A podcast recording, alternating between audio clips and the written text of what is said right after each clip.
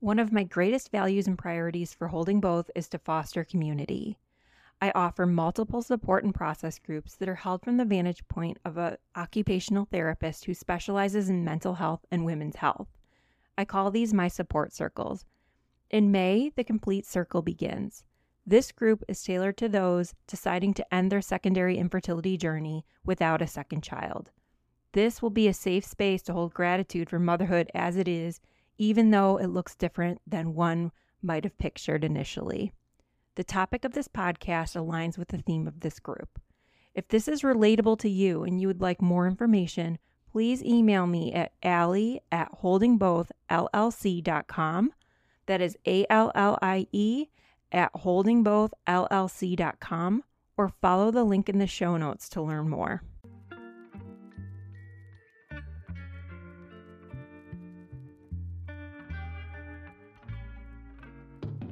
Hi, my name is Allie. Welcome to the Secondary Infertility Podcast. I'm an occupational therapist with training in mental health, women's health, and health literacy. I experienced secondary infertility and loss myself, and I know that there is complexity in holding both the joys of motherhood and the pain and yearning that comes along with infertility at the same time. I want to be a conversation catalyst for this very important topic. Welcome. I'm glad you're here. Hi, welcome back to the Secondary Infertility Podcast. I'm your host, Allie, and I am here with my friend, Diana Lunsford. Diana Lunsford has been an occupational therapist for over 30 years. She has worked in a variety of settings and is currently a professor and program director for occupational therapy doctorate program at Gannon University in Ruskin, Florida. She enjoys traveling a great deal, especially service based travel for medical missions. Welcome, Diana. Hi, Allie. Great to be here. Thanks for having me. Of course. So, as I mentioned, Diana was one of my professors in grad school, and she is now my friend. After we graduated, uh, after I graduated from the program, we became friends, and I have gotten to know her a lot more since then. So, it's been nine years since I've graduated from OT school. Occupational therapy is my professional background, so I thought it would be very valuable to have someone who is an expert in the field come on and talk about our field, but then also talk about some of the valuable things she has to offer. So, Diana, could you tell me a little bit more about your professional background and especially your background with medical missions and medical service based trips? Yeah. So, so saying that I've been in, in OT for over 30 years makes me sound really old. I guess I am. But I, I have been an OT. I was an OT back when our OT degree was a bachelor's degree. So I have since completed a post professional OTD as well. So, and I, I am a specialist. I'm a certified hand therapist, but I consider myself a generalist because I have worked in a variety of settings. So from acute care, inpatient, I worked for level one trauma as a new grad for several years burn unit variety, the gamut. I've done some home care and um, wheelchair evaluations and yeah, just a variety of things. I think PEDS is probably one of the only things I haven't done. And, and then I was also blessed to work with an acquaintance of mine at the time in, in an externship of sorts in a behavioral health unit in Michigan. So even I was teaching some of the psychosocial content and I felt like I needed to prepare myself. So I was able to do that, which was pretty pretty unique experience. And um, and in terms of travel, I love to travel just in general. Um, I love to learn about different um, cultures and countries and practices. Uh, I have been involved in several medical missions and um, have taken students um, on level one international experiences as well. You and I shared that in uh, Ibarra, Ecuador. And uh, I think those experiences could be transforming for students. I know they have been for me as a person and professional. So you can really learn a great deal about yourself. Definitely. I felt like when we went to Ecuador together, that's something I want to talk about a little bit later here. But when we went to Ecuador together, I remember having a conversation about mental health OT and I remember you talking, and I can't even remember how we got onto the topic, but you were talking about the concept of validation in mental health. And that was the first time that I heard about that concept. And now I feel like it is so big in terms of everything I do here at Holding Both. Could you tell me about validation? Well, I think, you know, to validate yourself or someone else, their thoughts, their feelings, isn't necessarily to agree with them, but is to understand that their experience is real and to support them in that and in saying that, you know, I, I can see why you may feel that way or I can see why you may think that way, as opposed to saying, well, you'll be fine. Oh, that wasn't a big deal when it may have been a big deal for you. And, and I think we, we've been programmed to, to invalidate so that we're not necessarily focused on things that bring us stress or negativity but that invalidation can really be harmful to our, our well-being to think that we might be crazy or we might be over exaggerating something when these experiences are real for us. So yeah, that is that's my take on validation. Now I'm no, no Yeah, I just remember sitting at that that table. We were at a coffee shop and we were with a couple other people. Lisa, if you're listening, I think you read the table too.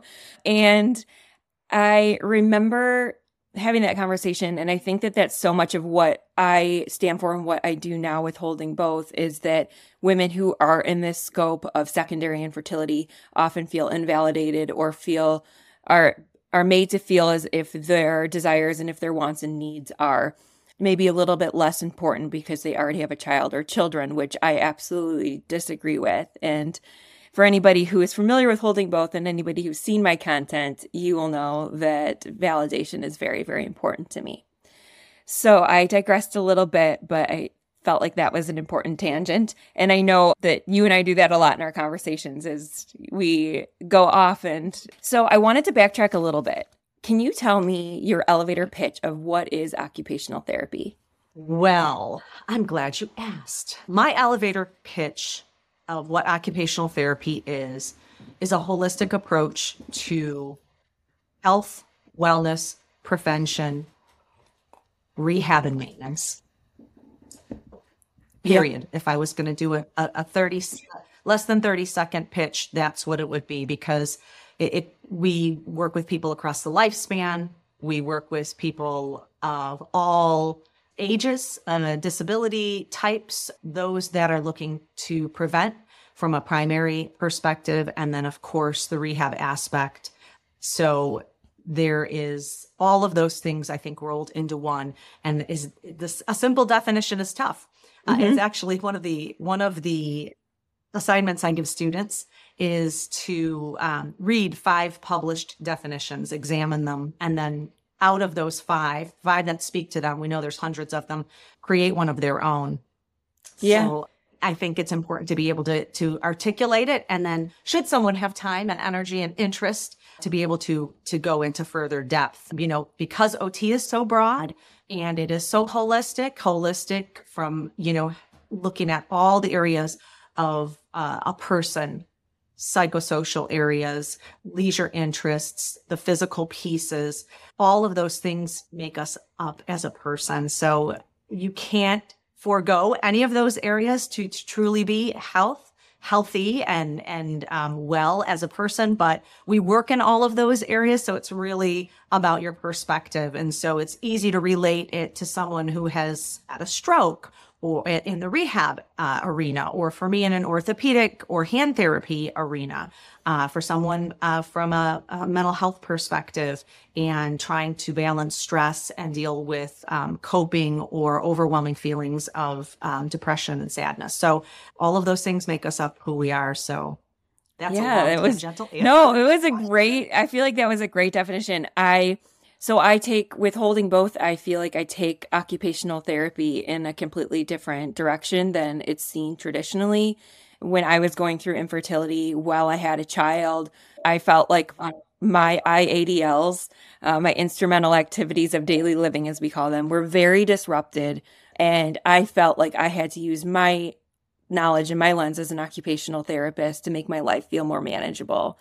So what you were describing there, it, it's it's great for people to be able to understand and see what occupational therapy can do across the whole lifespan, but across a variety of settings. And I think sometimes when people think occupational therapy, they think a disability or an injury and the the less traditional aspects you know, that I'm addressing aren't often seen. Um, and so I felt like your definition of occupational therapy or your elevator pitch, like we like to say, encompassed uh, what I do as well. So, um, next, yeah. I wanted to talk about um, your travel a little bit more in terms of one of your favorite service based travel occupational therapy experiences. Well, so service for me has come in a couple of different forms. So my first exposure to to a medical mission was with a hand surgeon and his wife that I was working alongside, and they had gone several times to El Salvador and I would listen to their stories as they came back. And I, I thought, well, how do I get involved in that? I want to do that. I'd never done it before. I've heard, I thought that was only for people that were really churchy and you had to be involved at a different level. And this mission did include some of, of the religious aspects. It was a Catholic mission. Um, but I appreciated that. And I went as an OT. I went as a therapist and there I did a variety of things. I I assisted, I was able, uh, fortunately for me, to assist um, the surgeon in, in a variety of ways. Uh, in surgery and outside of surgery, uh, took care of the patients post op as an OT and hand therapist. Um, but I also went out with a group and I, I did uh, kind of back school for um, those people working laboring in fields and, and, a variety of things that are experiencing back pain or trying to protect, protect hernias. So that that I had done El Salvador uh, mission with that group for about six years, on and off some. And when I got into academics a little over ten years ago, I I I realized for myself I had been exposed in my life where I lived and through some travel to a variety of cultures and diversity, and I was really passionate about that. So I wanted to bring that into into uh, a group of students that that uh, we're we're more or less a fairly homogenous group. I feel like OT is a fairly homogenous group. Women, very very limited in our diverse backgrounds, and we are representing people in general. So anyway, I thought I thought it would be fun and it would be important to expose students to another culture. And I was connected with someone in Ecuador. Shout out to Elaine Keen and Crecer and went and take, took students there as a level one experience with great students and um, some great colleagues that that accompanied us and and we have done a variety of things at Gannon as well. Uh, went back to Ecuador, also to Spain, and um, I'm not going, but I've got a, a, one of my colleagues that will be going to Granada on, a, on an um, interprofessional experience with our OT students and our speech and language pathology students too. So I think those experiences are wonderful from an educational standpoint. But again, I go back to what I've learned and how I've grown personally in understanding um, a life that's different than mine, practices that are unique and and perhaps not necessarily what I've been familiar with or assumed.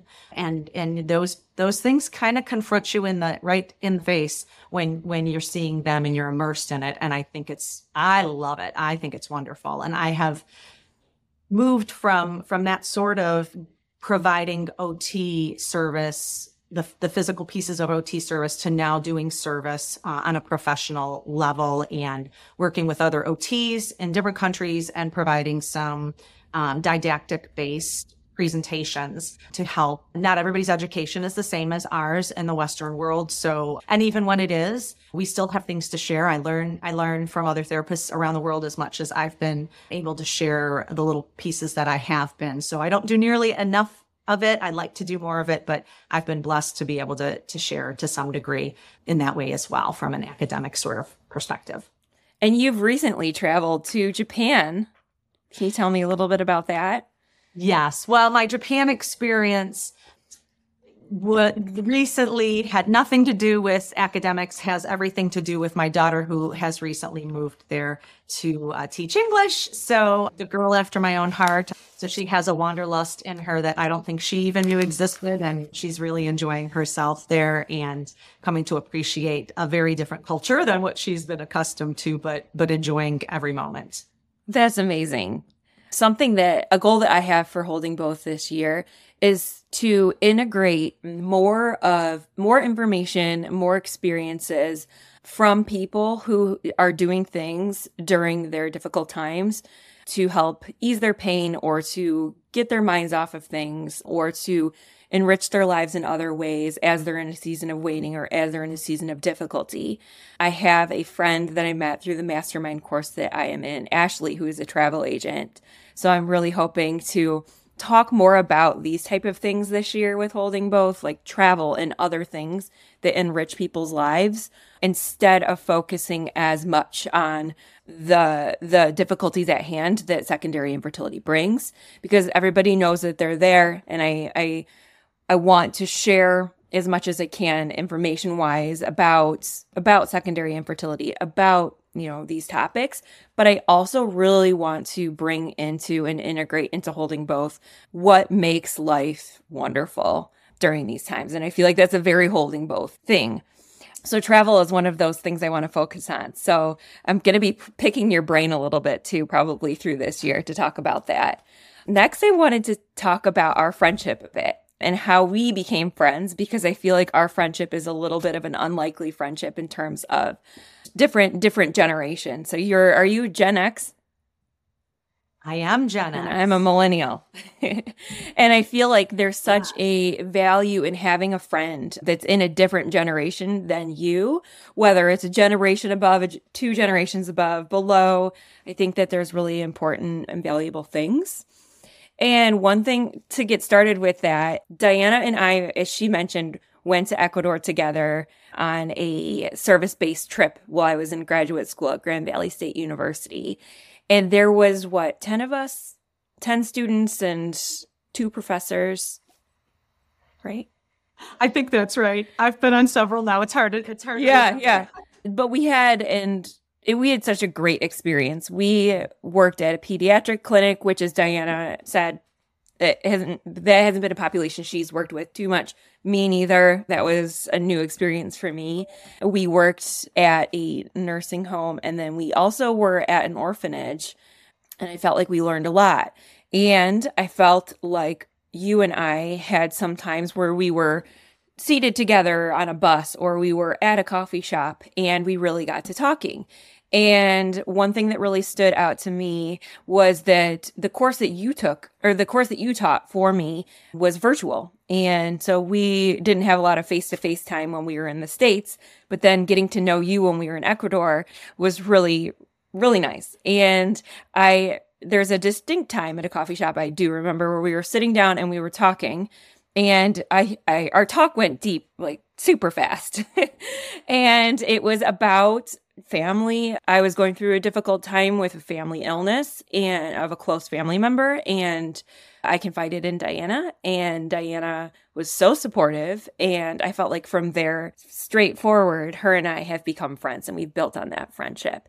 And one thing I value most about our friendship is that we can have deep conversations but then we can also laugh and joke and talk about your dogs and talk about your daughters and it's it's it's such an enriching friendship for me. So I just wanted to give some background there. But Diana, I'd love to hear your perspective on on our friendship. Right. I love that you brought up the Gen X versus millennial because because you see so many videos and memes and and how there's such discord between the two and and honestly, you are one of a few. I have a couple of younger friends, but our friendship sort of grew grew from from mentor to friend and and I have appreciated it so much. I think your your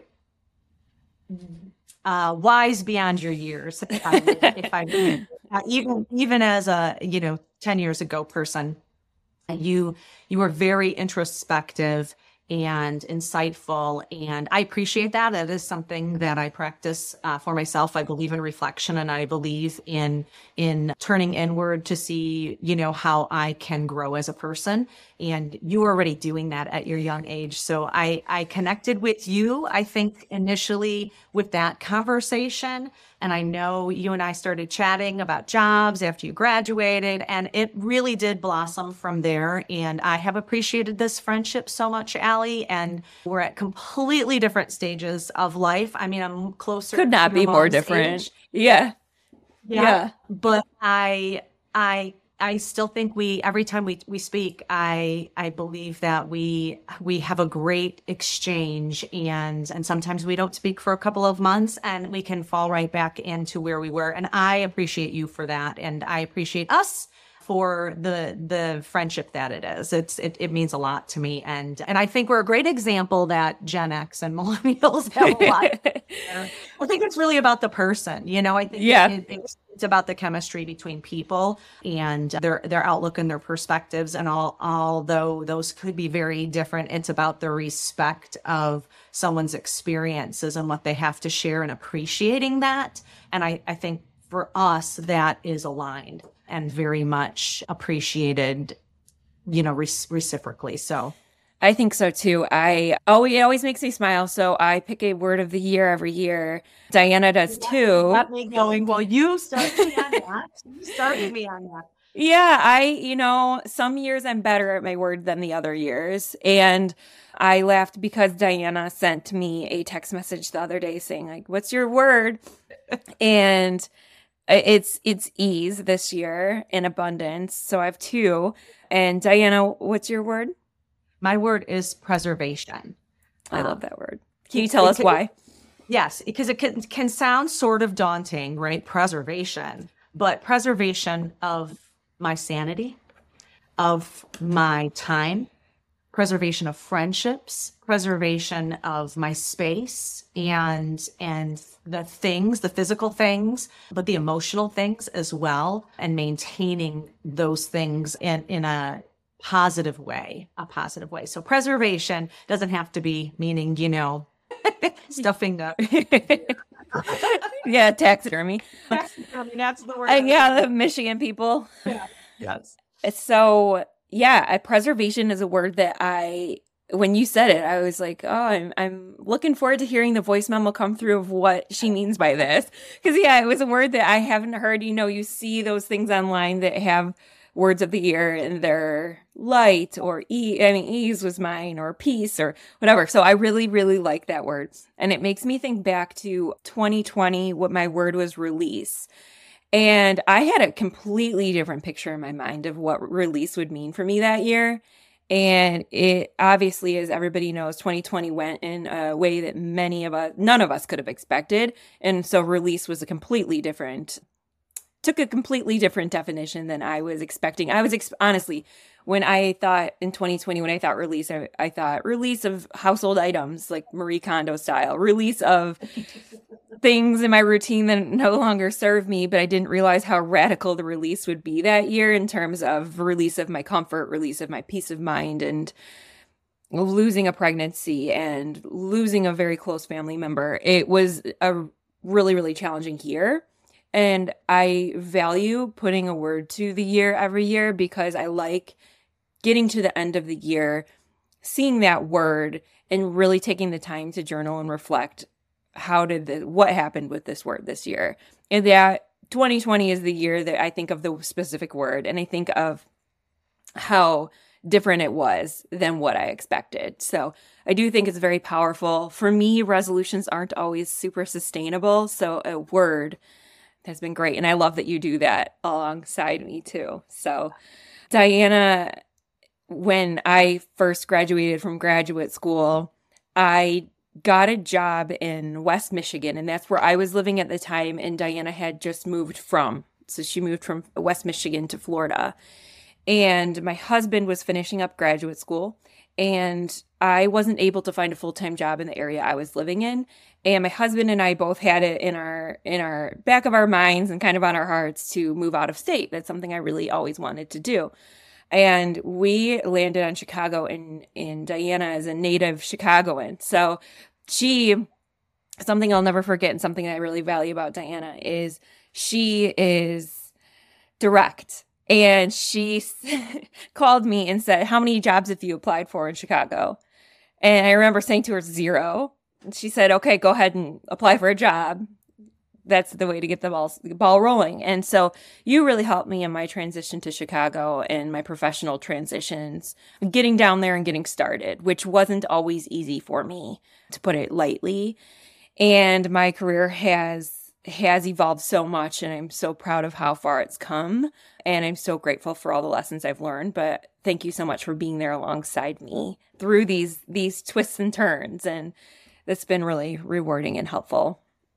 Yeah, I I remember those days too and I remember walking through my neighborhood with the beautiful sun and and just us having these conversations about the what ifs, right? Mm-hmm. Because there are what ifs in employment, there are what ifs in relationships, there are what ifs with things within our bodies and all the what ifs. And, and I, I don't remember all the details of every conversation because we had many at that time, but I remember thinking, you know what? You're stronger than you think you are. And mm-hmm. you just need to suck it up and do it. And, and you did. And, and I remember, I remember the, the push. I remember, I remember a couple of times when you were like, no, I think I'm just gonna, and I said, no, no, you're not. No.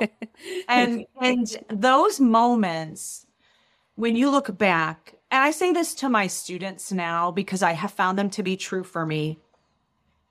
When you're uncomfortable, you're growing, right? Mm-hmm. Physically, mm-hmm. usually physically when we're when we're pushing ourselves physically to run further or lift heavier or or you know whatever physical thing that we're training to do emotionally and cognitively. When we're struggling to grasp a concept when we're we're having to look at it three different ways till Tuesday. Emotionally, when we're dealing with struggles in general, I'm a believer in higher power. I don't believe that there are accidents. I think things are placed in our path and then we have choices to make. And, you know, you've, you've mentioned this focus where we can be focused on some of the things that bring us sadness and those that's okay and and there there is you know grief has taught me a lot of things and we can talk about that too but but we can be focused there but we can also choose to put energy into things that could bring us joy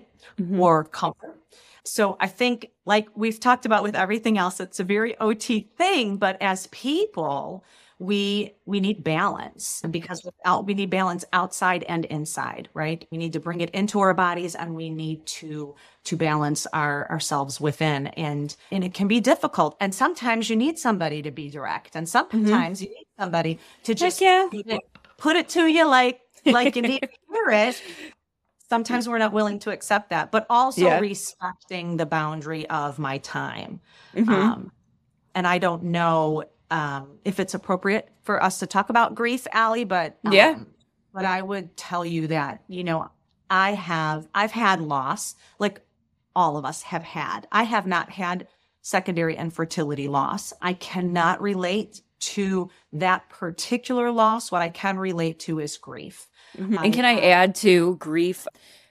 Like to backtrack a little bit, grief while parenting as well, because you are in a generation above me. So you, when you were going through your grief, you were a parent. When you were going through your grief that we're going to talk about here, you're, well, you are a parent, but your kids were younger then. And I think that it's really valuable for people in this community to hear, you know, whatever you're grieving, grieving while parenting is a, a, unique, complex type of grief. And so I'd love to for you to talk about that as well, because I know that you've experienced some really profound grief in your life when you when your kids were little. And so yeah, I think that is going to be a very valuable perspective.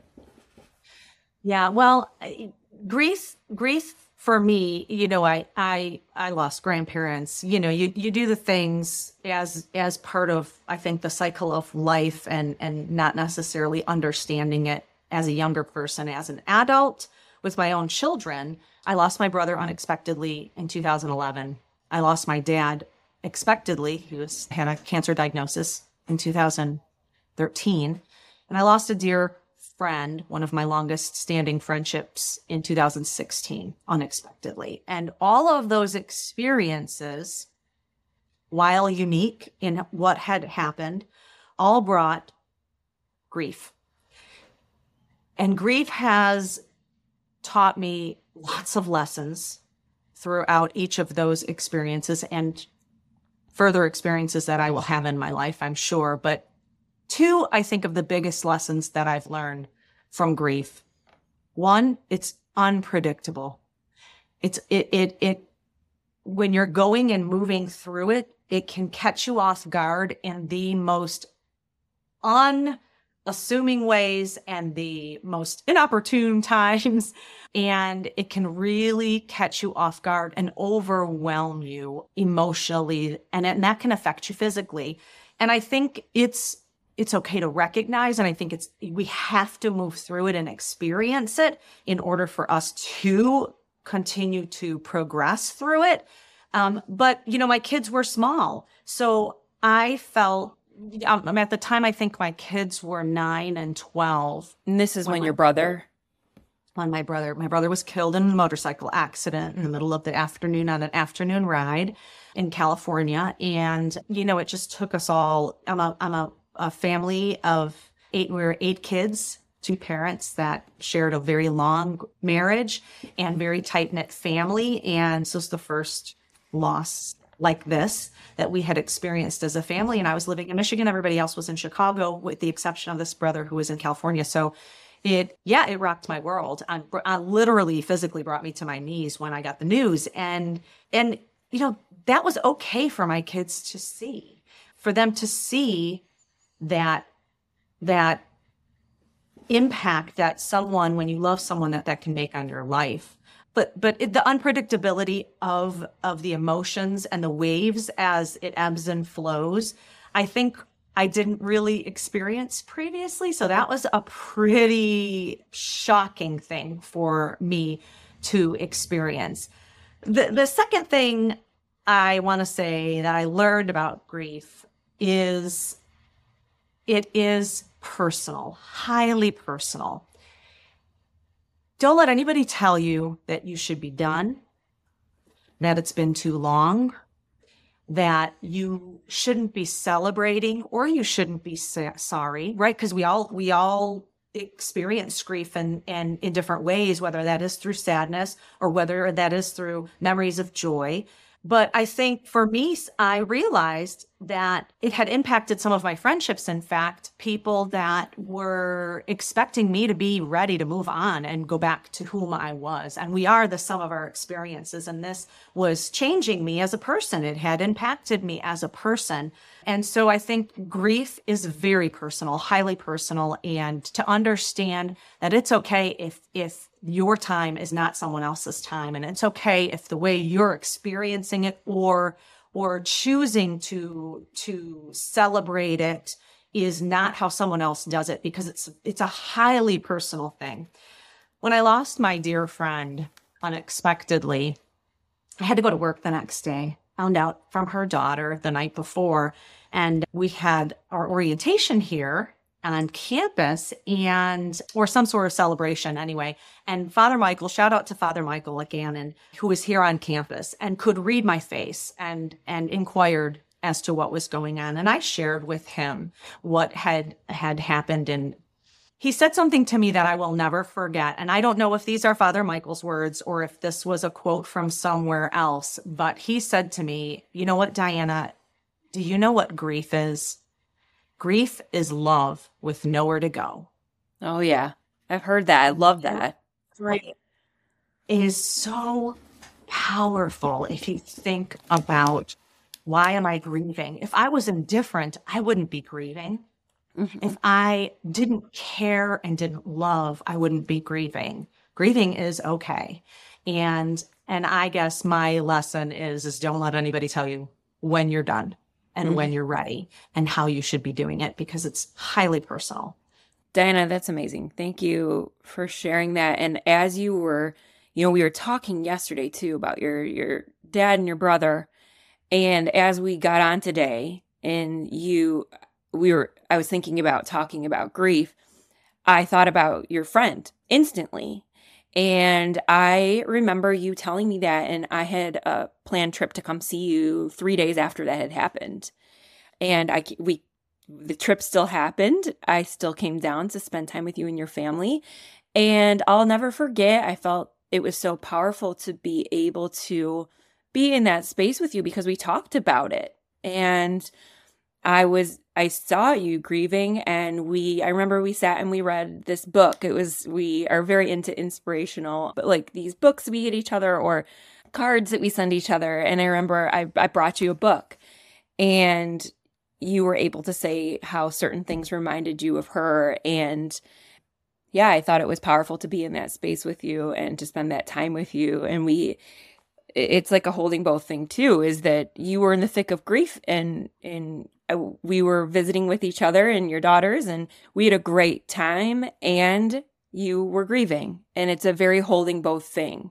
And so, yeah, I'll never forget that. And I'll never forget just the things that you told me about your dad and and your brother and the ways that you navigated that. And I think it's really it's always so powerful when people can share their grief and their perspectives on grief and messages like how personal it is and no one can tell you when to be done grieving or no one can tell you your grief is you know yeah has an end date or if it's uh, extended family member, why are you grieving longer than expected because they aren't your XYZ family member?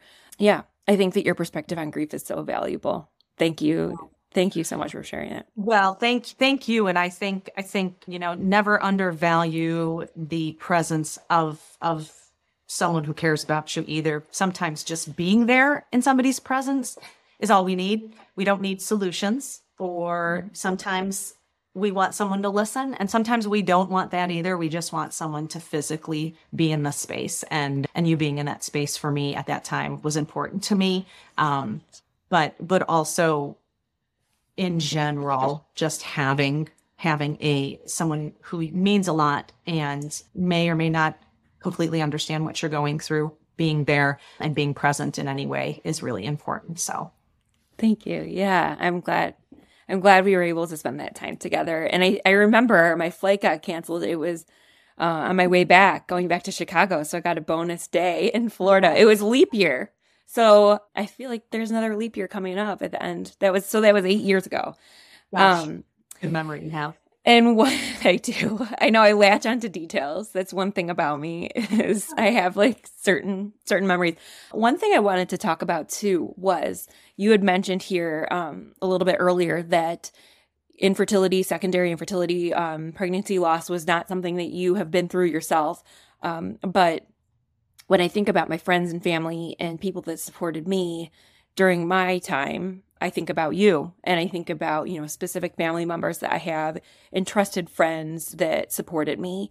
And most of these people who come to mind did not experience this themselves. And I think that there's such power in talking about this because even though it is common, not everybody experiences it, but that does not mean that people who are friends and family in your life that haven't experienced it can't support you in exactly the way that you need.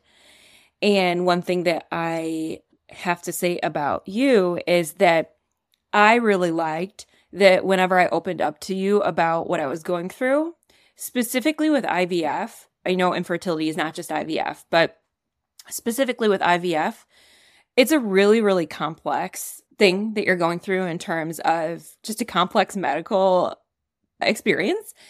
And one thing I really appreciated about you is that you always asked me questions like good questions. And I was happy to be able to explain things because sometimes I felt like I would get so in my head about what the process entailed. And it was really nice for me to be able to verbalize the process to someone who was genuinely interested and was asking a question because it felt, it, it helped me feel validated and seen. And I know that you're interested in healthcare and wellness and medical things. And so you would ask me questions and I'd explain to you what an egg retrieval is.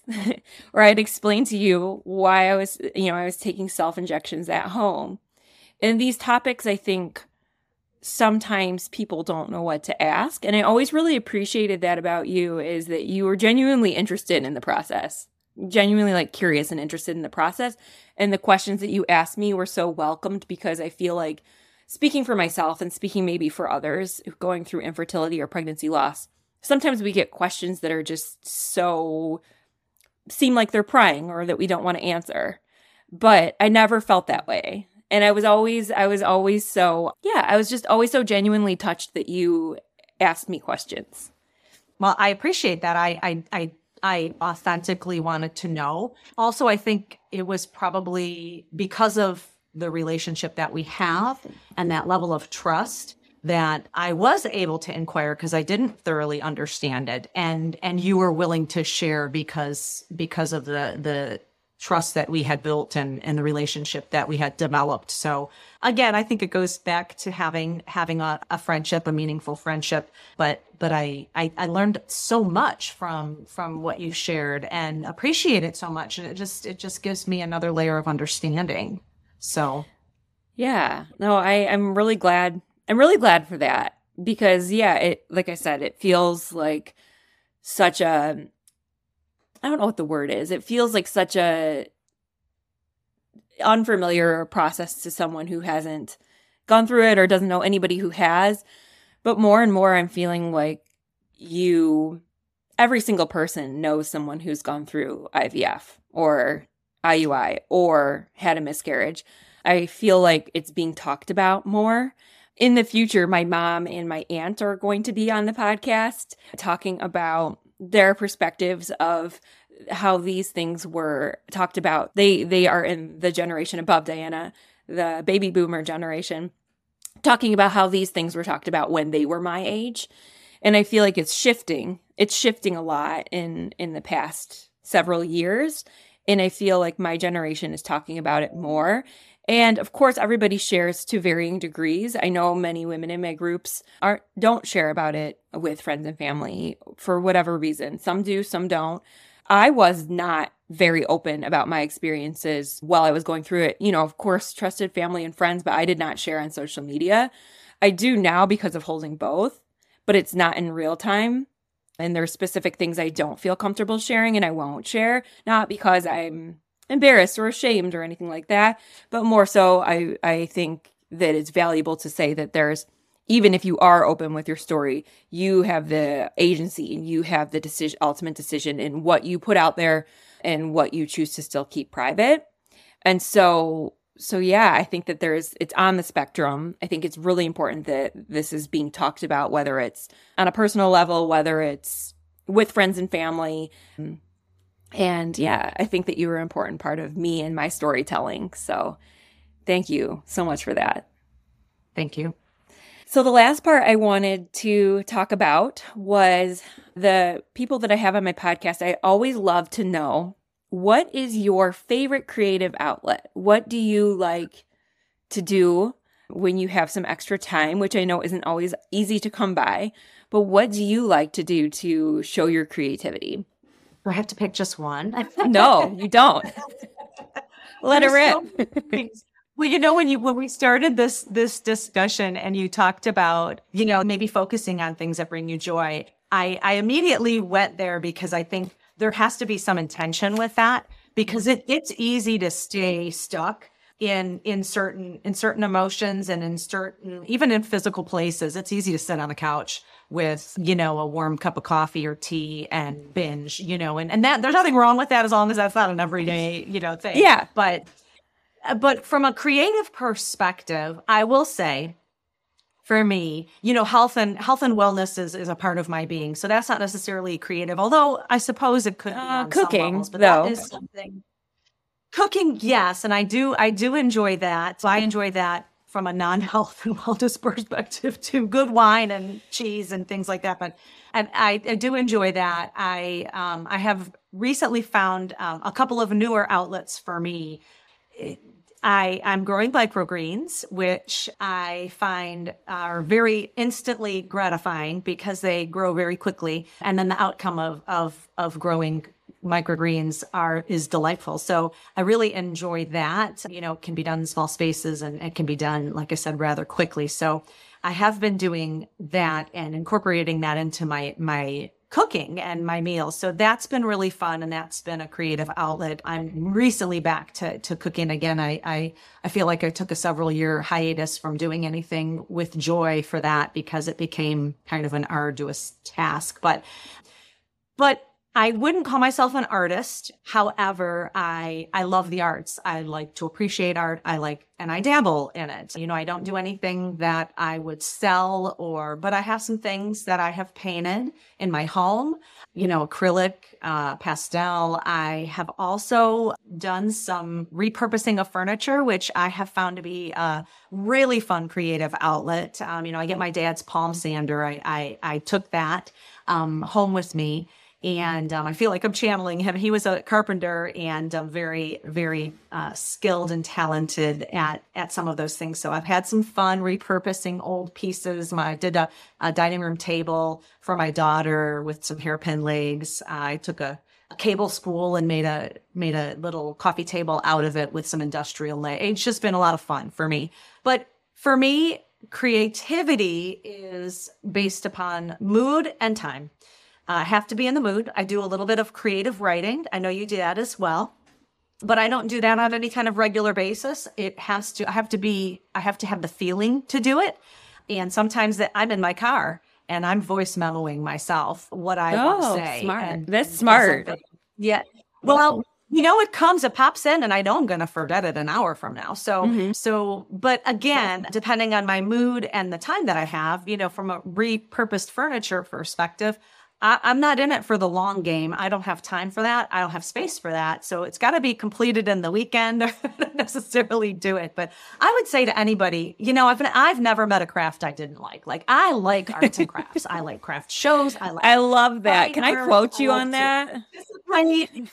yeah, can you quote me on that? But but you know, so many places, and, and I have here students all the time. I I'm not creative. You don't have to be creative. Like get on Pinterest get on Etsy, join a crafts and drafts group, wine and painting. They're all over the place and they walk you through step by step. And it can be social. It can be leisure. You can find something new that you love to do that, that can take your focus from something that can be keep you stuck to to finding joy in in little moments in some of the smaller things in life because sometimes that's all we have are little moments. And we have to very much intentionally find those moments and seek those moments out when we're not feeling like it. And i think mm-hmm. they're out there. We've got to we've got to be intentional about it.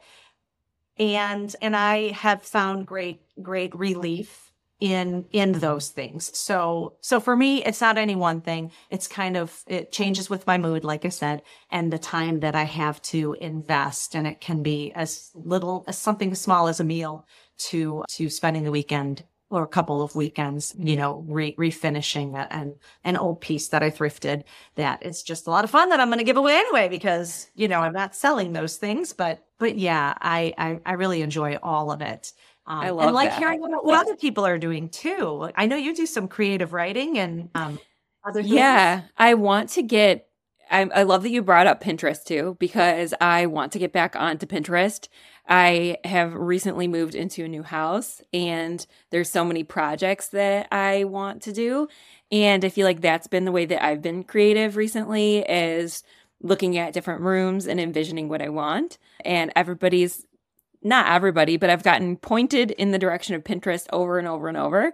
So I think I'm going to look into that and get onto that tonight because, yeah, I feel like there's such a therapeutic nature in cr- being creative, and I want to tap tap into that more. So, yeah. And the small yeah. moments, like you said, I feel like one of my big messages that I have for people is a message that was relayed to me by my therapist when I was in a very tough season. And I refer back to 2020, 2021 a lot, like beginning of 2021. And I think sometimes a message that is put across is go on a vacation if you need a break, or which, as we said, I value travel, I love it. But I haven't, during that time, it was very not accessible to me to go on a vacation or really even to have a night away with my spouse. Like that just wasn't going to be happening because we were in the thick of the pandemic when I was an essential worker, can't really be around others during that thick of that time. And so my therapist said, What are you going to do? You know, these big things, these big go to things are off the table for you right now. But that doesn't mean that you can't soften the edges. So, what are you going to do? Where are you going to carve out portions of your day, even if it's a couple minutes, to soften your edges? And and find some joy, what is it going to be? So for me, that was sitting down with a cup of coffee, writing in the mornings, or a lot of it revolves around coffee. I'm not going to lie. um, but yeah, like a, war- a warm beverage, uh, stopping at a drive through, getting some coffee, or taking a drive with my son and listening to music. Music is, I think, one of my creative outlets, listening to, appreciating. I used to play the violin. I love music. And yeah, that type of stuff helped me soften the edges. And I think that there's so much power in that because I think that gets overlooked a lot. The small yeah. things that make your day. Yeah. And and again, the intention for for me, I I have to be intentional. We get busy. You just don't necessarily look outside and say, "Oh my goodness, look at that sky. It is beautiful. And I am intentionally looking for those things. And I think the practice of gratitude has really helped me too. You know, um, waking up and, you know, some of those days that you just, you don't feel like anything is good. Finding three things, even if it is that that sweet sugary coffee. We like our coffee the same, Al. I know that. So, yeah, yeah. Did you see my poll the other day on what's the spectrum of where do you like your coffee? Like mine, Mine is as light as it gets. I know. My husband says, "I see you like you like to have a little coffee with your creamer," and that's what he said. oh yeah. Yeah. No, I, I I love that too. Just finding the finding the small joys in the day. I remember I used to go on walks with my grandma in the mornings, and she, every every morning we'd go on a walk together. She would make us stop so many times to to look at what I thought were seemingly very small things she'd say, you know, oh, look, this is so beautiful, children. And we'd snicker and we'd, you know, how kids, little kids are. But it, whenever I stop and take walks and notice a flower or notice the, the specific flowers she used to point out, like pansies or, like the very specific things that she used to point out. I feel like that goes so far. And as as I've mentioned, my my family and my grandma experienced very profound and untimely grief. And the fact that she was able to point out beautiful things and often be the life of the party gave me such a good example of what it's truly like to hold both.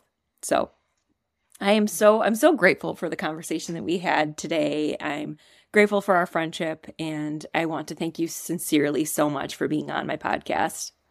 Thank you. I appreciate you. I appreciate you too. I hope you found this episode of the Secondary Infertility Podcast to be meaningful. One of the best ways to support me and my show is to rate and leave a review. For more secondary infertility content, please come find me at Holding Both on Instagram. That's H O L D I N G B O T H on Instagram. Thank you.